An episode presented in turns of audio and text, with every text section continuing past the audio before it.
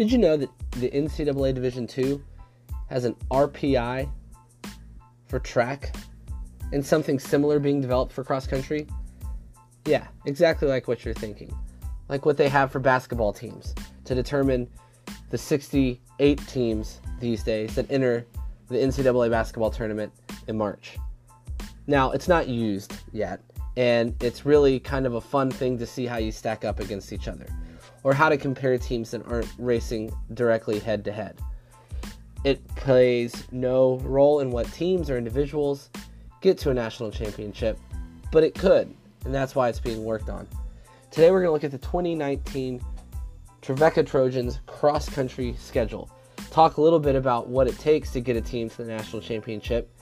Even let you in on the fact that you don't have to race a team directly to beat them, and all the other little nuts and bolts on this episode of Tracking the Trojans.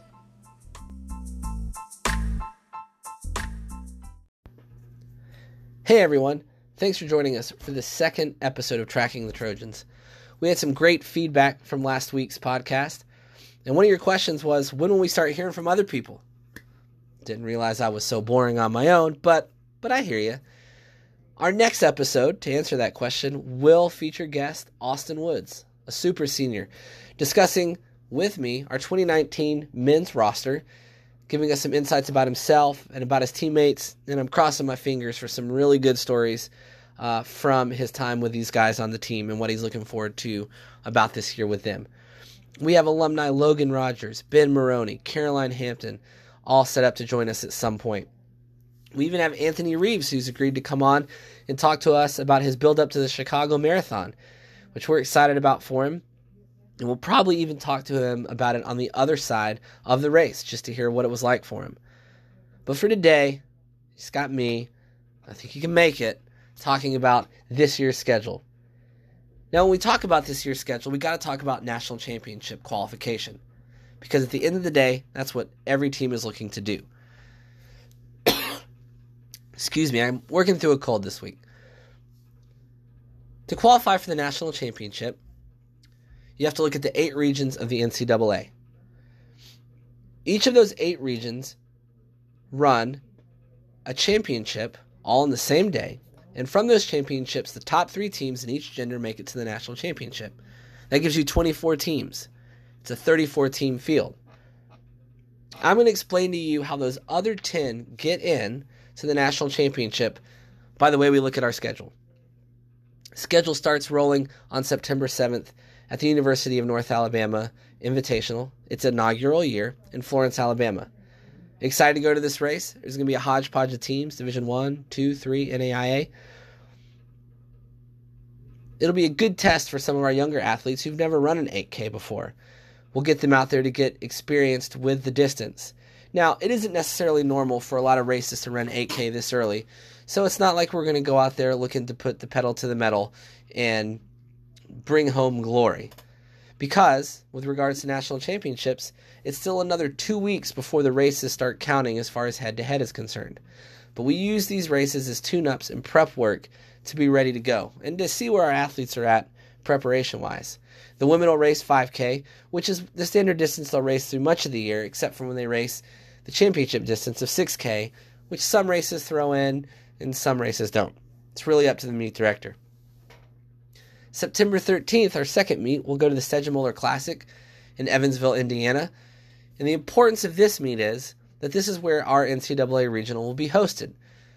Probably run most of the team at this, but this is a great chance for our athletes to preview where they're going to have to come out and really perform in November. Helps them build mental imagery. And in our sport, mental imagery is so vital. So, this will be a chance for them to get a little experience and hopefully a little confidence on the course. Now, starting the third week of September is when head to head victories against other teams begin to really count. In addition, wins against teams that you didn't even race. That's the magic of Division 2 in cross country. You can get wins against teams that you didn't see all year long. Let me explain. So, September 28th, we'll host the Trevecca Division 2 Showcase. Our fourth time hosting this race, fifth race that we've hosted on the Vaughn's Gap course. We're excited about it. Some of the teams coming to this meet are Southern Indiana, regular national championship qualifier. And not just a qualifier, but a top 10 finisher a lot of the times. UNC Pembroke, qualifier for the national championship last year. The University of Charleston, coached by my good friend Nick Bias, won the Atlantic region last year and finished 15th at nationals after having not even made the meet the year before. And additionally, we'll have University of Colorado, Colorado Springs joining us, who also qualified for the national championship. So let me set up this scenario. Say Trevecca, and we have a shot at this. We have a great team, both on the men's and women's side. Say Trevecca has a great day and beats University of Charleston, the odds on favorite to win the Atlantic this year.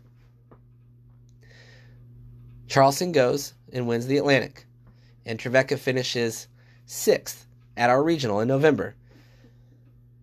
After the first three teams from each region, you compare all the teams behind them, the fourth, fifth, and sixth, and how their schedules throughout the year compare to each other.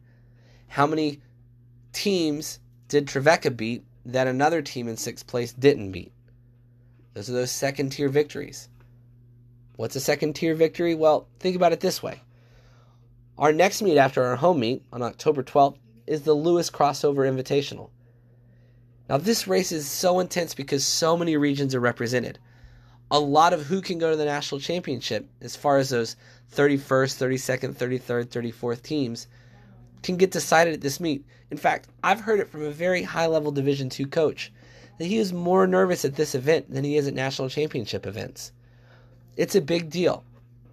So, going with the Trevecca beating Charleston, and then we go to Lewis and say Lewis beats us. Now, Lewis won't see Charleston all year. But if Lewis beats us and we beat Charleston, then Lewis gains a win over Charleston. And if it comes down to the regional meet and say Trevecca finishes fifth Lewis finishes sixth, well, that creates a scenario where Lewis can push us as well as every other team in front of us, the fourth place team as well, into the national championship, getting the Midwest six bids into the national championship, which does typically happen. The Midwest is a very tough region. Now, there's all kinds of different scenarios about who beats who and then goes on and beats someone else and someone else beats them. But I say all of this to point to the fact that every race after that third weekend is vital. Every win is important.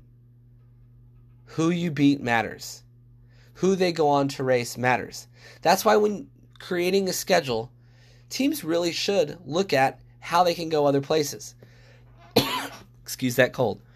Because what they do throughout the regular season could make up for a rough day at the regional championship. Now, after we go to Lewis, we'll go to the GMAC championships, which are being hosted by Ursuline College up in Pepper Pike, Ohio, just outside of Cleveland. It's going to be late October. It's probably going to be real cross country. Could be wet, could be rainy, could be snowy, could be windy, could be cold, could be all at the same time. We love going to this race. Our conference is very deep. Teams like Hillsdale, Malone, Walsh, they also make it into the national championships regularly. Cedarville as well. We have a deep conference, and we're really looking to go up there and run hard and place higher than we ever have. We had a better year last year than we had the year before after conference expansion, which really uh, made everyone have to up their game. So we're excited to go up there and see what we can do. The men will race 8K, the women will race 6K. But the biggest part about this meet, besides finishing high up in the conference, is determining our regional teams.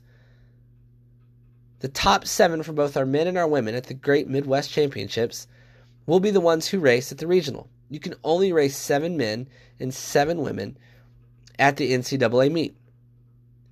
It works the same for the national championship. So the athletes themselves have a lot on the line at the GMAC championships. One of the good things about the GMAC is we can race our entire teams. We're not limited. So everybody gets an equal shot at trying to make that regional team. On November 9th, we will give it our shot at getting to the national championship. We've gotten an individual there in the past, and the goal is to get more individuals there, but to additionally get the team there. And let's face it, who wouldn't want to go out to California in November? It's cold here in November. It's warmer in Sacramento, California. And let's face it, a national championship is a great thing to talk about over Thanksgiving dinner the week after you've run. So that's our goal. We want to be out there. We want to take our teams out there. And that's what the whole season is working towards. That's what every team is working towards. How do we get to the national championship? How do we have our athletes ready to race on the days that are most important? How do we beat the teams from other regions that are going to go and notch wins against other teams?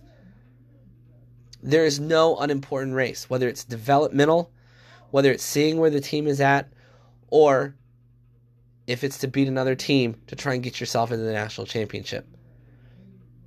We're really excited about the schedule this year. It's going to be a good one. We're going to race some great teams. We're going to get to travel to Chicago, to Cleveland, Ohio. It's going to be a good time for the athletes as well. And you guys that are listening to us are going to be along for the ride. We do appreciate everybody who's listening. Our next podcast will be looking at the men's team for 2019 with Austin Woods joining us. Look for it later this week, possibly early next week. And remember, please share this with other people. Share it with your former high school teammates. Share it with your former high school coach. Believe me, they want to know how you're doing and what you're up to. If you're a student here at Trevecca, share it with other students. If you're alumni, share it with other alum. If you're just another follower following a team that runs collegiate cross country, share it with your friends. Listen to this in traffic. Listen to this while you go for a walk. Follow us. We're creating a narrative for this season. We have a great group of athletes, and they're going to do great things. Get to know them with us, journey with them, and look forward to this season. We're so happy to bring everybody along. Talk to you next time.